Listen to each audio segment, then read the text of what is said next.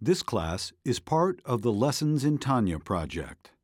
More classes available at lessonsintanya.com. Major funding for this Tanya class is provided by the Mettel Corporation. Additional funding is provided by Tanya students like you.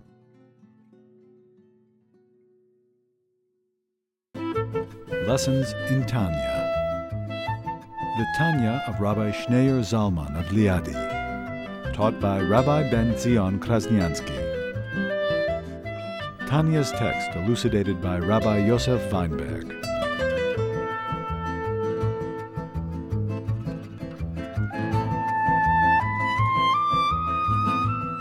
And, uh, he explained the love of Hashem towards every Yid,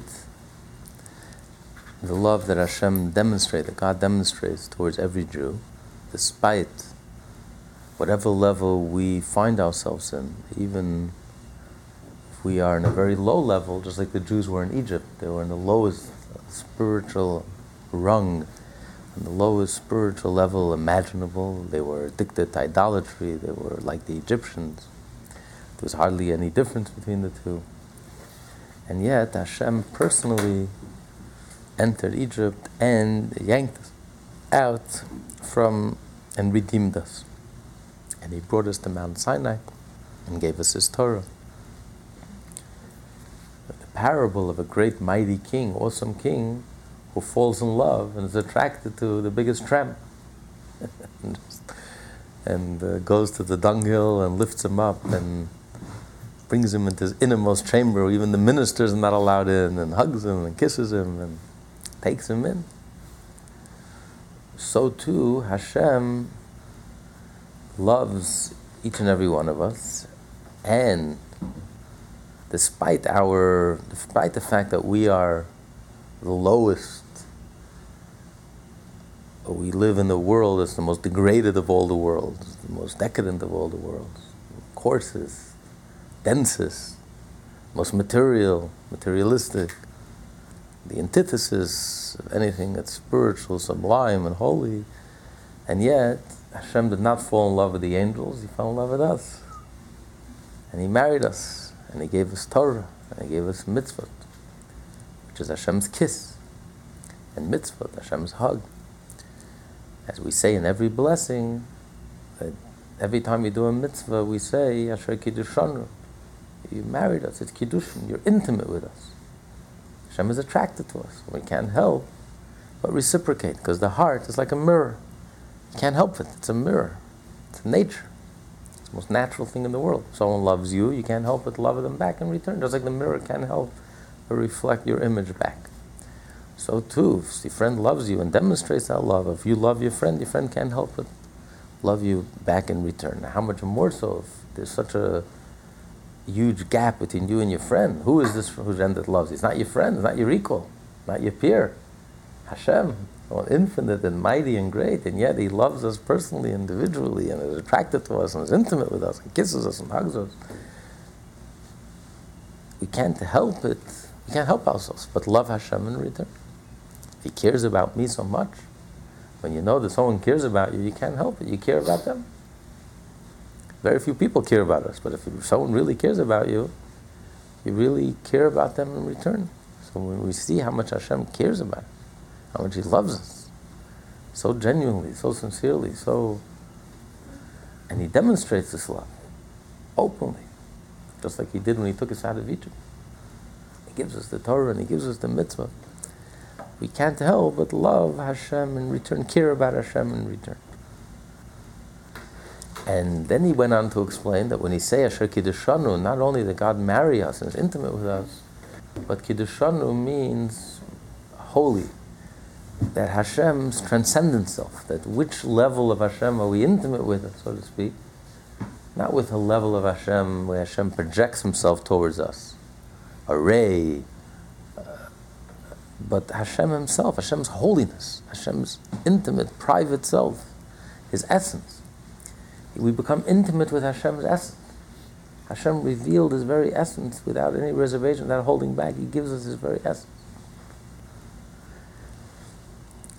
And with this we can understand, with this we can explain why when a Jew does a mitzvah, you have to stand up. Even if the Jew happens to be a boor, a simpleton, who doesn't know, who's not sensitive, doesn't know of any subtleties. Simple Jew. And yet, this simple Jew, and he's doing this mitzvah, he's connected with the very essence of Hashem. And that's why when he's doing the mitzvah, since Hashem's holiness hovers over his soul, he's connected with his soul, whether he feels it or not. Therefore, you have to stand up before because you're standing up before Hashem's holiness. That, that's, that's now within the Jew. And this also explains why the Torah is a, a, a, single Torah for every Jew, applicable to every Jew, from the greatest to the smallest. There's absolutely no difference from the greatest to the smallest.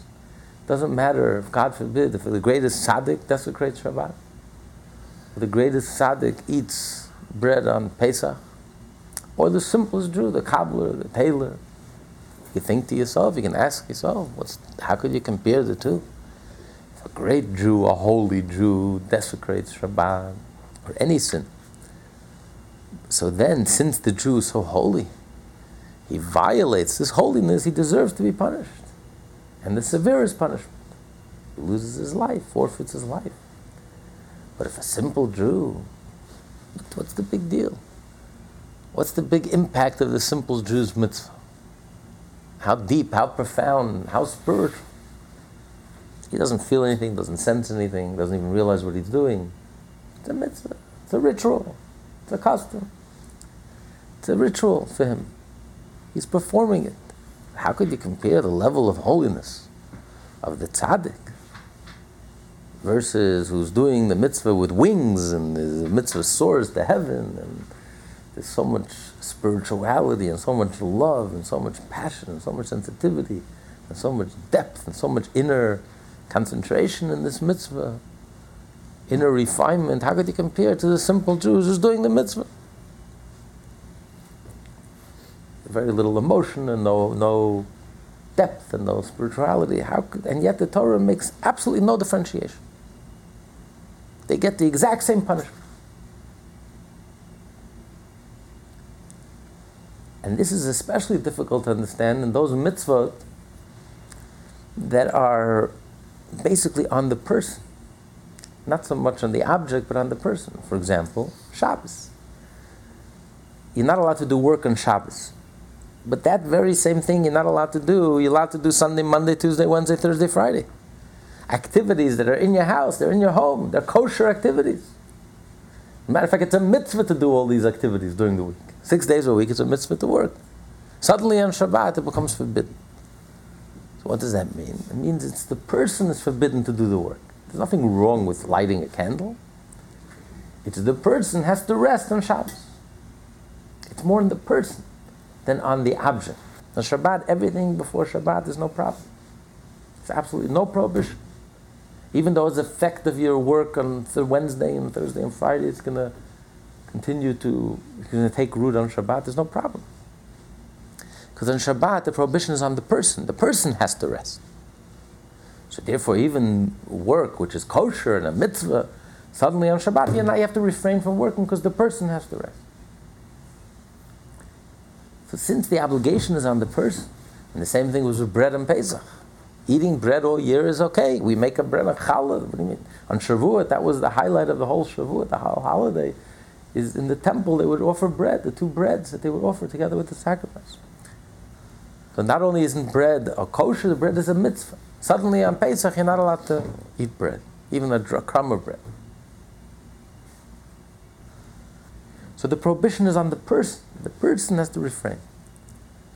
So, in these two cases, the question becomes uh, very difficult. How could you compare the two people? How could you compare the tzaddik, who's so consciously holy, who's so obviously holy, and senses holiness, and draws down holiness, and is in tune, and touch with holiness, versus the cobbler, the tailor, the simple Jew, who doesn't know from holiness, doesn't know from anything, Simple, down to earth, practical. He did the mitzvah. He ate bread. He didn't eat bread on Pesach. He desecrated the Shabbat, didn't desecrate the Shabbat. How could you compare the two? The tzaddik desecrated holiness, an intense level of holiness, versus the simple Jew desecrated a very minor, but yet the punishment is equal. Torah makes absolutely no differentiation.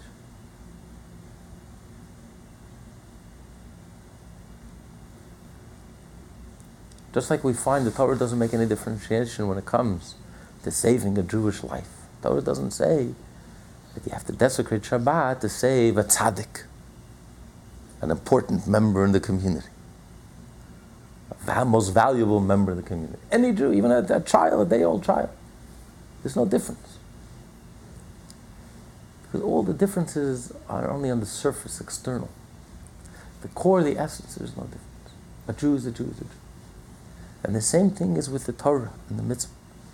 When a Jew does a mitzvah, whether he's aware of it or not, he draws down God's holiness, God's intimate self, God's innermost self, so to speak, his essence. You're connecting with the essence of God. You're touching and being touched by God Himself. You're touching the divine.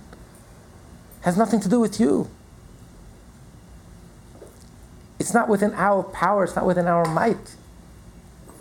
But God has chosen and He has invested Himself in the Torah and given Himself in the Torah. Matan Torah, He gave Himself into the Torah.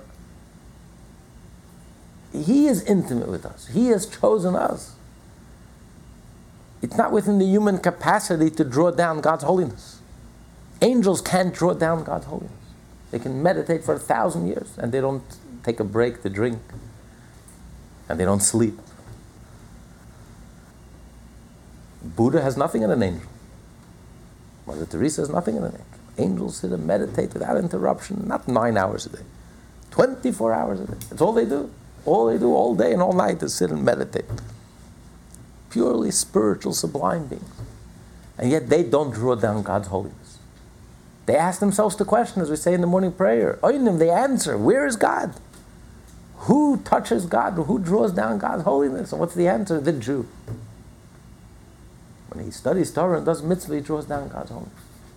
So it's not within the human capacity, it's not within our finite capacity. It's because God chose us. God is attracted to us. He fell in love with us. And he cares about us, and loves us, and shares his intimate self with us, and invests himself into us. So anytime a Jew does a mitzvah, from the greatest to the smallest, we are touching the divine. We're connecting with the divine.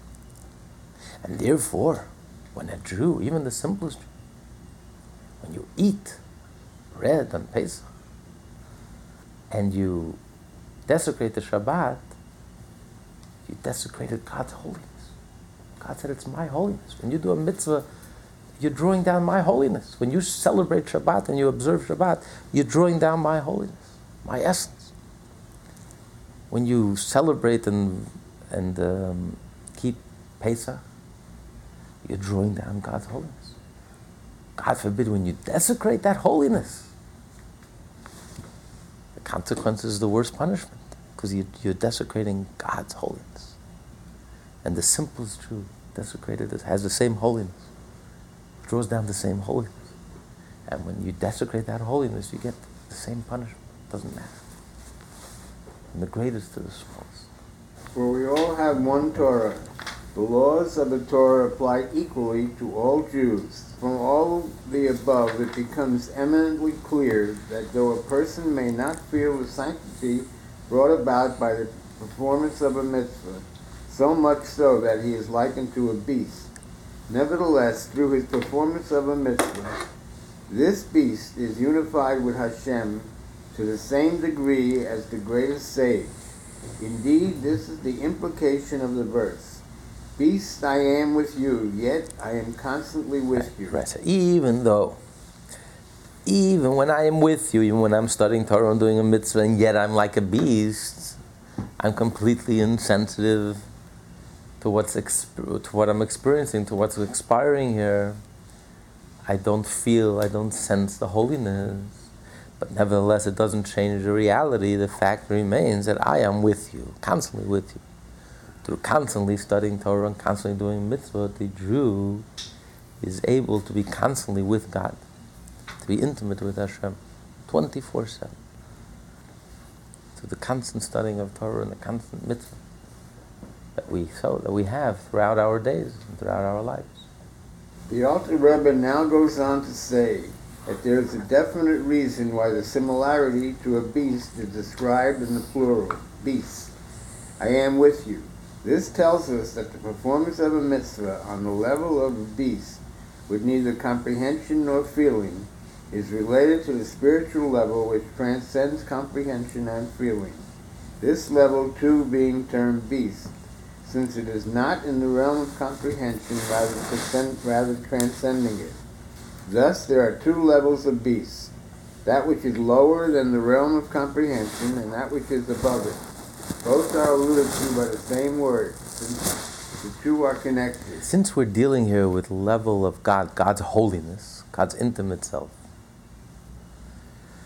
it's a level that transcends, transcends the whole frame of reference, our whole conscious frame of reference, the whole universe. So therefore, it's a level where the highest level of sensitivity is not a vehicle, is not a vessel for this level, can contain this level, can truly comprehend this level, because it completely transcends human consciousness or even angelic consciousness, heavenly consciousness, higher levels of consciousness, deep meditation, deep spirituality, intense uh, religion. It totally transcends. So, in other words, a level which the highest level of spirituality is not a vessel for this level. And even the coarsest, the exact opposite of spirituality, the coarsest, the most material, is not a contradiction. Just like God could be intimate with the highest level of spirituality, although he transcends that level, and that level is not a vessel and a vehicle so too, God could be intimate. It's not a contradiction to God. He can be intimate even with the coarsest, even with the most material, even with the most coarsest, simplest Jew. And even if he's doing a mitzvah that's physical. And yet, God's holiness is found in that mitzvah. When you eat that matzah and you bite into that matzah, you're connecting, you're touching God's holiness where all the meditation in the world and all the spirituality in the world can't even come close, can't even touch God's holiness.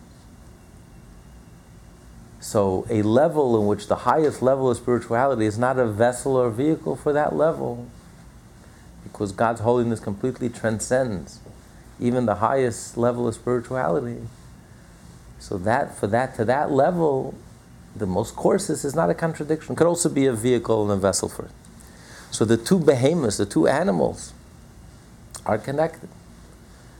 That the person who's like a beast, who feels nothing, who's insensitive, who's coarse, materialistic, simple, that person could receive and could connect with God's holiness. Just like the highest level of spirituality could receive it, not because it's a vessel, the reason why the tzaddik is connected with God's holiness is not because the tzaddik is a vessel. His spirituality and sensitivity makes him into a vessel for this holiness. No, he's not a vessel for this holiness. This holiness completely transcends the entire universe. God is not spiritual. That's the mistake of all religions. They confuse spirituality with God. They think that God is spiritual. And therefore, the whole emphasis of all religions is spirituality. Love, refinement, sensitivity, the sublime, religious, intensity, depth, music, heavenly, higher levels of consciousness. The action is completely looked down at. Who cares about action? As long as you love, as long as you have faith, as long as you believe. That's what matters the soul. Comes along Judaism and says, soul. The soul doesn't know what God looks like. God completely transcends. God is not spiritual. God is God's essence is a mystery. The angels don't know what God looks like. And they ask themselves the question, where is God? They can't grasp him, they can't find him, they can't even begin. Just like the blind person can't even begin to describe what sight is like. Can't. It's impossible. Try, try to explain to a blind person that there's a glass wall and you can see through a wall. He doesn't know, he can't, uh, can't, can't grasp that concept. He doesn't know what sight is like because he doesn't have it. So the soul and all the spiritual realms can't even, don't, can't even begin to grasp what God is. Because God is completely transcendent. God is holy. HaKadosh Baruch Hu is completely transcendent. And yet, where's God find, found? In this world, in the deed, in the action. So the greatest tzaddik is not really a vehicle, a vessel, can on his own draw down God's holiness. It's only because of God's choosing. And therefore, the simplest and the coarsest is not a contradiction to connecting and touching the divine, touching God's holiness. Because the two are connected.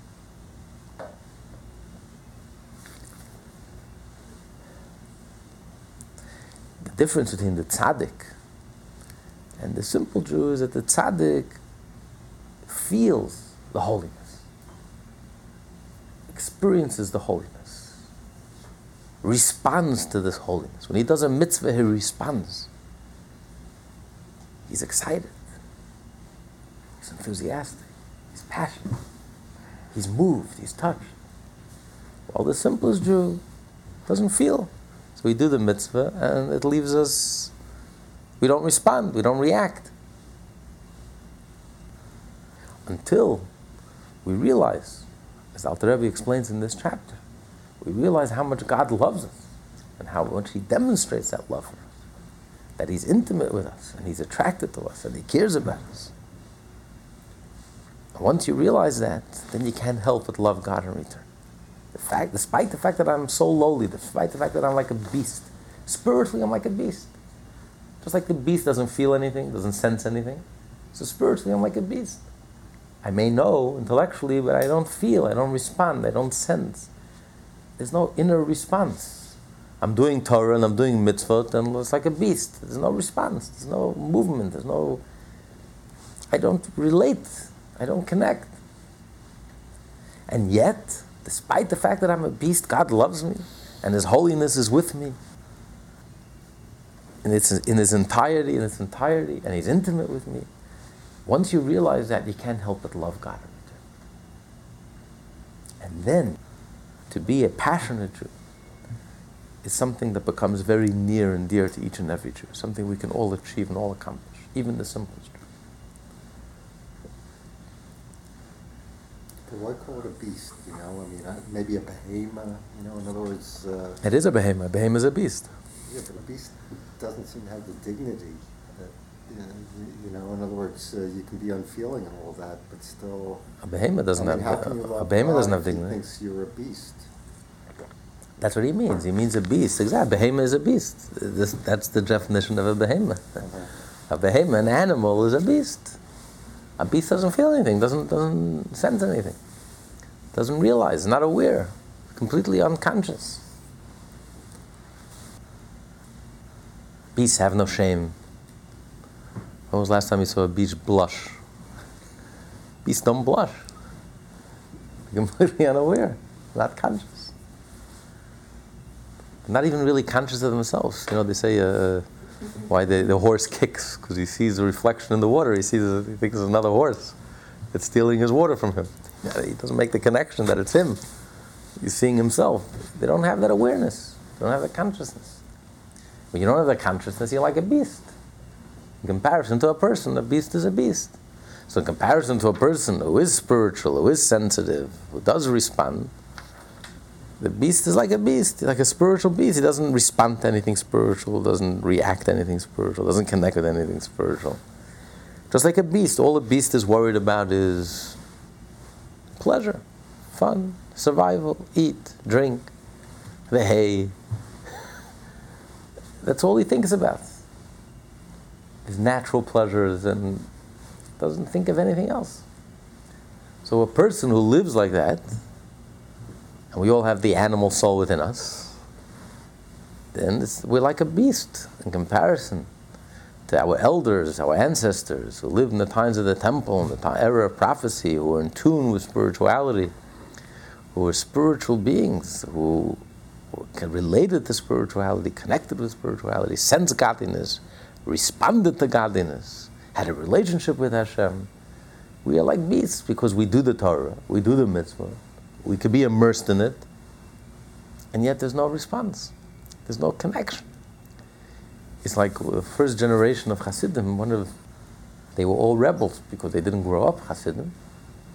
They were nonconformists. And this prize student in the yeshiva ran away and became a Hasid. When he went, came back home, his Rosh Yeshiva, the dean of the school, asked him, I don't understand. Why did you run away? What did you learn in Mezrich that I didn't teach you? So his former student looks at him and he says, I learned to be a mind reader. He says, Really? So tell me what I'm thinking. He says, Close your eyes and think for a minute, and I'll tell you exactly what you're thinking. Fine. So he closes his eyes and he thinks. And he opens his eyes, he turns to the students, and, No, what was I thinking? He says, You were thinking about God. He said, Absolutely not. He says, that's why I left. so here you can be immersed in Torah all day and every day. All you're doing is studying Torah, Talmud, legalese, and you're not thinking about God. Absolutely not. That means you're like a beast. There's no reaction. You don't become more refined. How could you study Torah and do mitzvot all day and every day and be totally immersed and yet be like an animal?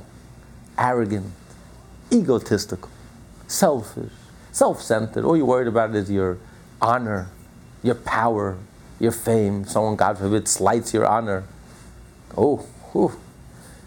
You know, who knows, you know. So there's something wrong here. There's absolutely no refinement.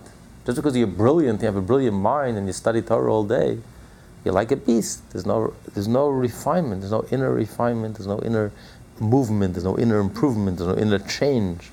You haven't changed your habits. You haven't changed your nature. You haven't changed even your good habits. So there's something wrong here. It's like a beast. Here you're immersed in the divine all day and every day.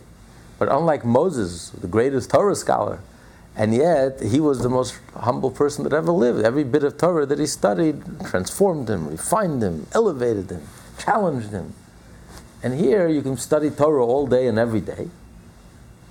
Our generation, in comparison to that generation of the giants, our ancestors who were holy Jews, all we can think about all day is the Garden of Eden. Are we to, is the reward big enough for us?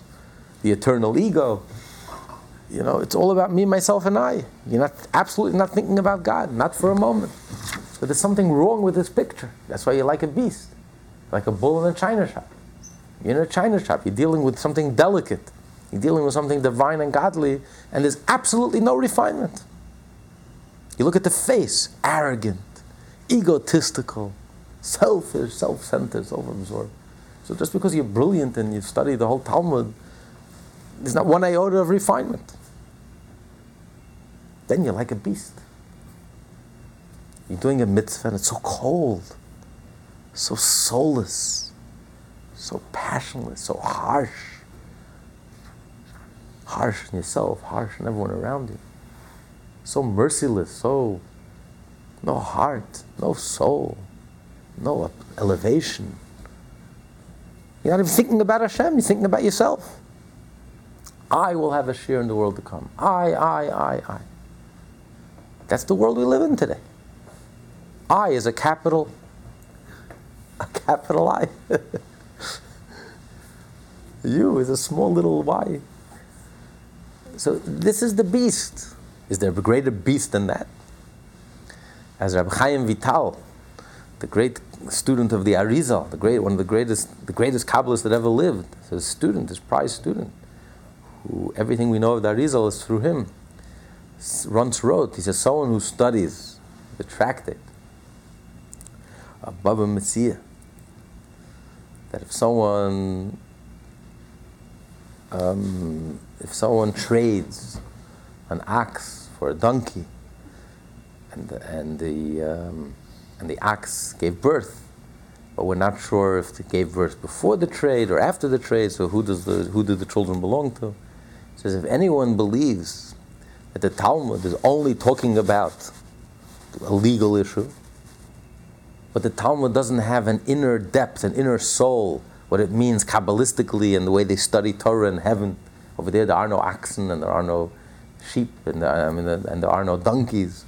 So everything in the Torah has the soul of the Torah. So anyone who just believes that the Torah is just on the surface, then he himself is the ox. then he is the ox.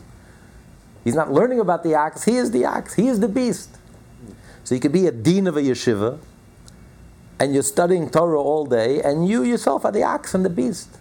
There's absolutely no refinement, absolutely no inner, no soulfulness. There's no soul, there's no spirituality, there's no selflessness, there's no egolessness, there's no godliness. You're not thinking about God. As the rabbi said, absolutely not. I'm absolutely not thinking about God. I think about myself all day and every day. So there's something wrong with this picture. That's like a beast. Is there a greater beast than that? You could be immersed in Torah and yet not be touched by the light of Torah. Not even be, not even a drop. And yet, nevertheless, through studying Torah and doing mitzvah, Hashem's holiness is with us.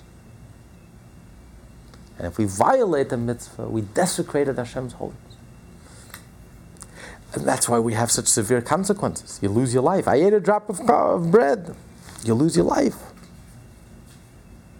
Because you're desecrating Hashem's holiness level of Hashem, Hashem's intimate holiness, the holiness that completely transcends the whole universe. And the simplest Jew and the greatest Jew, it's all the same, all equal. So he says, that I am with you, behemes in the plural form. And thus, for the use of the plural form beast, which is inconsistent both with the singular form mentioned earlier and I am the food, and with the singular form mentioned later, and I am constantly. So why does he switch from the singular? He says, I am with you. And then he says, Behemis in the plural.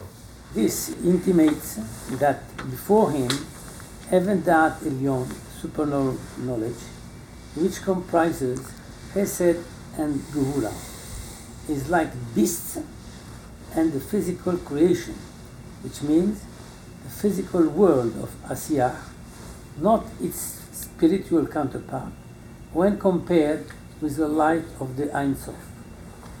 As it is written, You made them all with wisdom, thereby comparing the level of Chokhmah, wisdom, with Asiyah, physical creation. From God's perspective, Chokhmah and Asiyah are equally distant we're trying to praise God. How we're praising God? We're saying that God, everything you made was with wisdom. Really. Even a human being, everything you do is with wisdom. It's not, it's not a great praise of God. It would be, I mean, even a simple human being, a human being, you do something, uh, there, there's a logic behind it. So, of course, He created it with wisdom. What's the great praise that we're praising God? Wow, God, everything you've done is with wisdom. You can find God's wisdom in everything. There's so much wisdom in everything, from the amoeba to every creature and everything in the world. So much wisdom that you see the different sciences, and we haven't even began to plumb the depth of the wisdom. But this is no great praise for God. Obviously, everything God does is, is with intelligence, is with wisdom. So King David is saying is that everything, that wisdom is like action. To God, wisdom and action are all the same to us, there's a huge difference, a world of difference between wisdom and action. A person whose action versus wisdom represents the mind, the soul, the spiritual, versus action. Action is something tangible. You can't compare action, something tangible, to wisdom, the inner richness of the soul and wisdom and creativity and music and art and there's no comparison. Although there are only five degrees of separation between touch and wisdom. There's touch, then there's speech, then there's thought, then there's emotions, feelings, and then there's wisdom. Only five degrees of separation, and yet they're like worlds apart. Can't even compare the two. This is the top of the. This is the top, the highest level in our world, in our frame of reference, in our universe. What's the highest level? What's the peak? Peak experience. What's the top, the highest? Wisdom, creativity, soul, inner richness, inner depth, intensity, spirituality. This is the highest level a person could reach. What's the lowest? Touch, tangible, physical, material. Even an animal has touch. What distinguishes man is that we have wisdom. But to God, wisdom and action are all the same. What we consider one extreme and the other extreme, the top, the peak, and all the way in the bottom, to God, they're both the same. Because God is so transcendent, God is so beyond our whole frame of reference by us, our whole universe, only five degrees of separation from the peak, the highest level, to the lowest level. But how many levels are there beyond? Thousands? Tens of thousands? Just like in the, in, in, in, the, spectrum that we're able to see. The spectrum that we're able to see is the tiniest part of the spectrum. There's so much beyond the spectrum, beyond that we can see. There's X-ray and other, other, other levels we can't even see. The naked eye is not even a vessel for it. So in that little tiny sliver of the spectrum that we're able to see, we can differentiate the intense color, uh, shallow color. But that whole difference, when you compare it to the other levels, it's, it's nothing. The top and the bottom means absolutely nothing. The king of the hill and the bottom of the hill, the hill is so tiny and insignificant that the king and the bottom is all the same. You know, imagine the, the, the mayor of a little of Parksville and the, and the simplest person. You know, when you compare it to the, to the great United States of America, the government, the biggest and the smallest, all the same. It, it's, there's no, what we consider the greatest and is, it's, it's an equalizer when you look at it from a higher point of view, from a transcendent point of view, just like you have the different levels of, of hearing that we're able to hear. Again, the spectrum of hearing we're able to hear is the tiniest, tiniest sliver of the spectrum.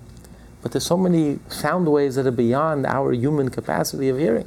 There are levels that animals are able to hear, we can't hear.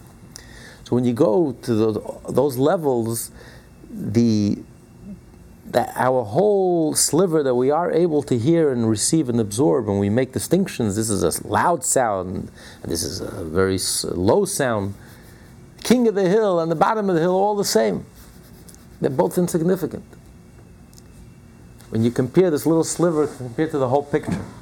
So here there are five degrees of separation. And yet by us there's no comparison. You can't compare the whole world of of soul and wisdom and spirituality and religion and, and, and philosophy to the world of action, of touch, brute action, simple action. Peasant, farmer, the simplest versus the philosopher, the Nobel Prize winner, the deep mystic, the religious person, the spiritual person, the wise man. There's no comparison. The wise man is king of the hill, and the uh, simple person is in the bottom of the hill. But this whole comparison, if you relate it to God, the king of the hill and the bottom hill is all the same. They're both insignificant. They're both absolutely nothing. You know? It's like the tip of the iceberg. Okay, well, you have the top of the tip and you have the bottom of the tip. Comparison to comparison to the iceberg, the tip of the iceberg is all the same. It's the tip of the iceberg, the top of the tip, and the bottom of the tip. It means absolutely nothing. It's completely insignificant. So that's what King David is trying to tell us. In comparison to God, not only five degrees of separation, there's thousands, tens of thousands. God is so transcendent, there's so many levels beyond, there's the subconscious, so many levels beyond our conscious frame of reference, our whole frame of reference, our whole world. So in comparison to God, the, our whole frame of reference, our whole universe, which begins, the beginning of consciousness, which begins with wisdom, and the end is the tangible, the physical, the brute, the, the, the, the material, to God, it's all the same. The king of the hill and the bottom of the hill is all the same. They're both insignificant. But chachma, wisdom is like action. It's all the same. Wisdom and action are all the same. So just like to God, just like if someone says I can grab God with my fingers, it's ridiculous. How do you grab God with your fingers? To God, it's equally ridiculous to say, I grasp God with my mind, with my philosophy, with my meditation, with my, with my soul. It's, it's equally nonsensical. Or even to say, I can't grasp God. Just like it's nonsensical to say, I can't grasp God with my fingers. There's no connection. So to say I can't grasp God through philosophy and through spirituality and through meditation is just as nonsensical. It doesn't tell me anything about God. It means absolutely nothing. God is so transcendent.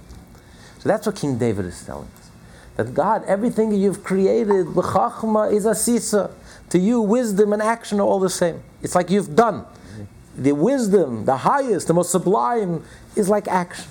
To you, it's like action. It's like the most tangible, all the same wisdom, action, it's all, it's an equalizer. God is an equalizer. Therefore, there's absolutely no difference. So God is a true equalizer. And this is the foundation of Judaism, which we'll get to in a moment, but let's, let's first finish. Um, so from God's perspective, Chacham and Asiya equally distant.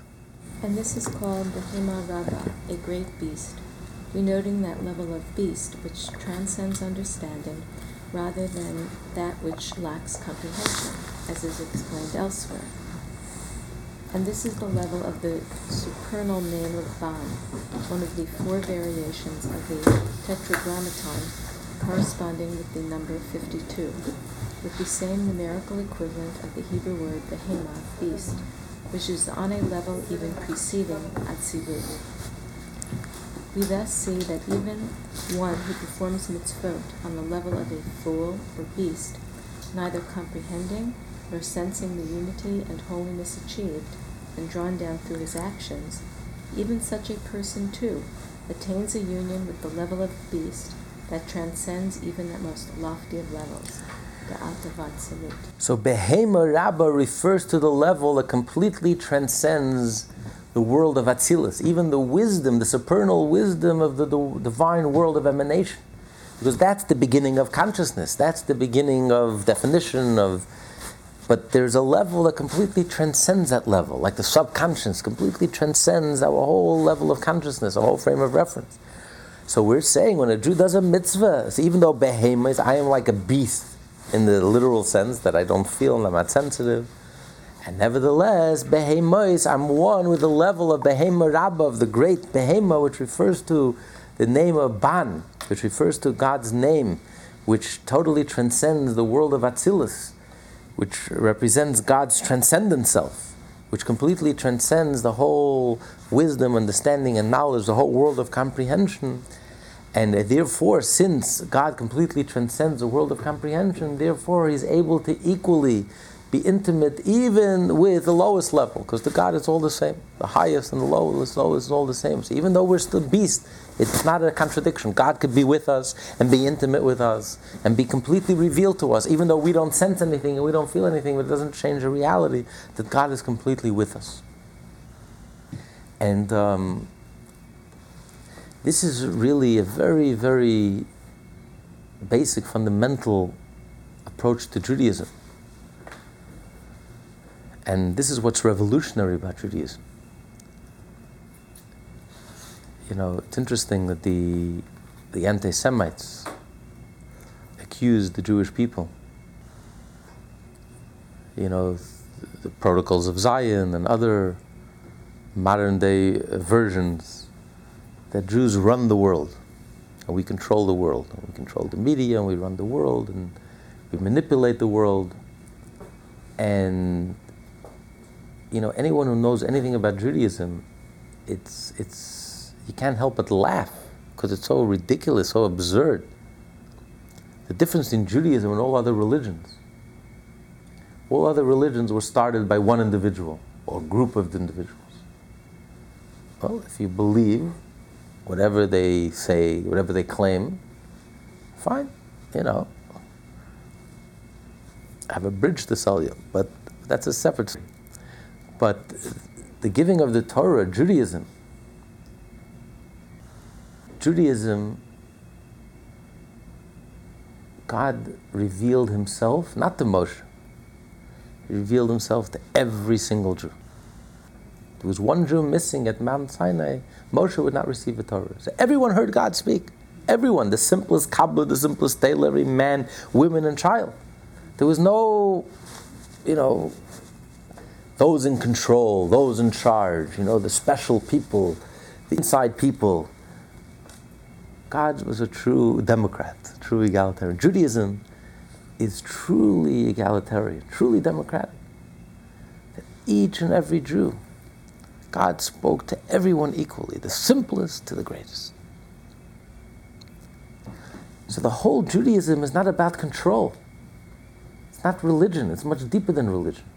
It's not in the control and the priest and, and those, the handful, you know, who are in charge or in control and use religion to manipulate people or to control people. Anyone who knows anything about Judaism, it's, it's not about ego, it's not about control. It's about touching the divine, becoming intimate with Hashem. And it's a truly equal opportunity. There's absolutely no difference from the simplest to the greatest. You have to desecrate Shabbat to save even the simple Jew. No distinctions. And we, as we just learned, every Jew equally. If you violate the mitzvah, you get the exact same punishment. Because every Jew draws down the exact same level of holiness God's transcendent holiness, God's intimate self. There's no difference. Not only Moses draws down God's holiness, it's simple as Jew. And that's why if you desecrate their holiness, you get the worst punishment. Everyone, equally. So, from the 13 year old child, immature child, who just turned bar mitzvah, bat mitzvah, to the greatest rabbi, mystic, and scholar. So there's no hiding behind religion. You can't hide behind Judaism to control another Jew, to beat up another Jew, or to feel holier than thou, to look down at another Jew. Judaism, you have to approach Judaism with a sense of egolessness. It's not about me. You're dealing here with the divine. You're dealing here, you're dealing here with Hashem's holiness. You're dealing here with something that completely transcends our whole frame of reference, religion, spirituality. You approach Judaism with humility. You're humbled by it. Hashem is intimate with me. Hashem was completely transcendent, is attracted to me, is humbled me. The tzaddik is humbled by it. And he responds to it. And if we were to pay attention, we would all, all be humbled by it and respond to it and connect with it. But in Judaism is the ultimate, ultimate democratic movement. The ultimate egalitarian movement. And the Hasidic movement, the Baal Shem Tov, who loved the simple Jew, and the Tanya, which explains and articulates the approach of the Baal Shem Tov. There's no looking down. There's no control. There's no elite a select few. The Baal Shem Tov took Kabbalah and made it available and accessible to everyone. There's no one in charge, in control. It's open to everyone. Because God's holiness belongs to every Jew. As a matter of fact, a simple Jew who is brokenhearted, who has no ego, is more in touch, more in tune than perhaps the greatest rabbi, mystic, and scholar who's satisfied, who's smug, who's content, who's satisfied from his learning. Because he's more in touch with the divine, the purity of the simple person, the purity of his intention. No ears, no guile, no artifice, just real, genuine, authentic. His authenticity touches the essence and the authenticity of God connects directly to the essence of God. So, if anything, Hasidus taught us to respect the simple person. Not only there's no looking down, there's no manipulation or control, trying to control, looking down at the masses. All these conspiracy theories are built under a handful of people who control the masses. And really nothing changed. They still look at, at us like serfs, those who are in power, those who are in control.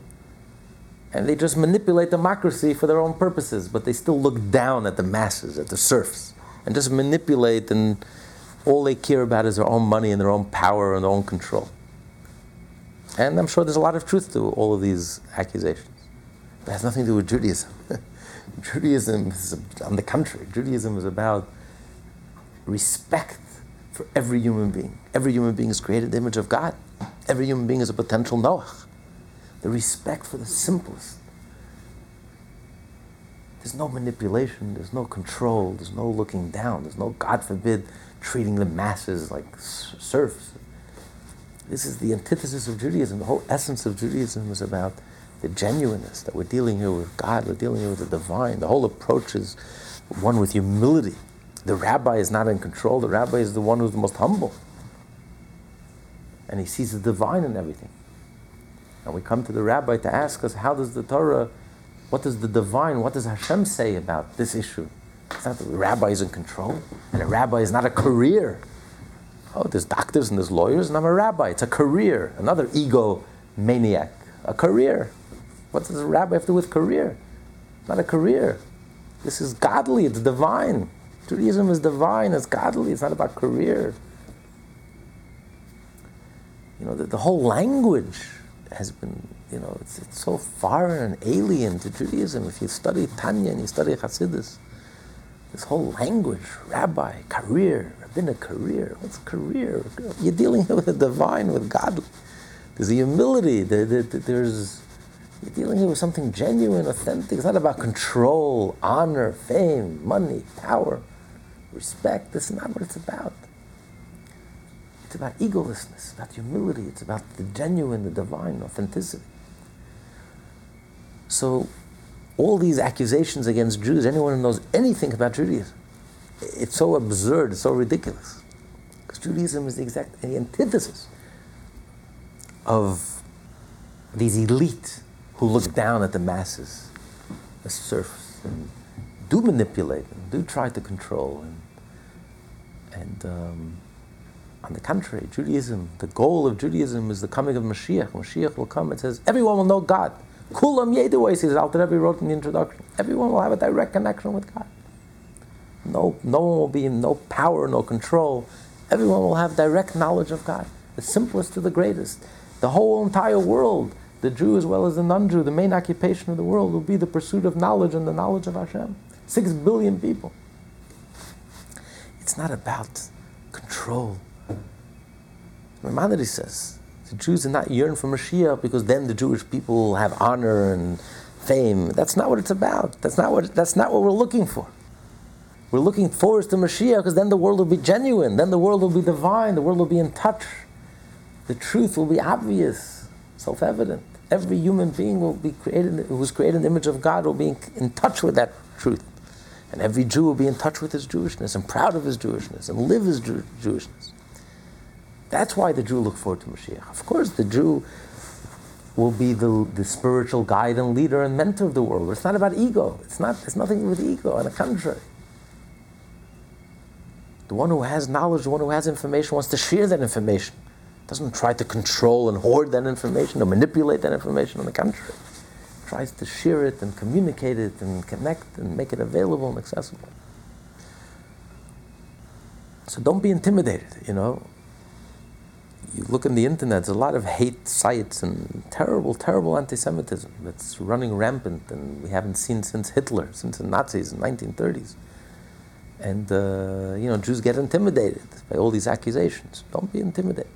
There's not even an iota of truth in all these accusations. It's, abs- it's the exact opposite. Anyone who knows anything about Judaism is the 180 degree opposite. This class is part of the Lessons in Tanya project. More classes available at lessonsintanya.com.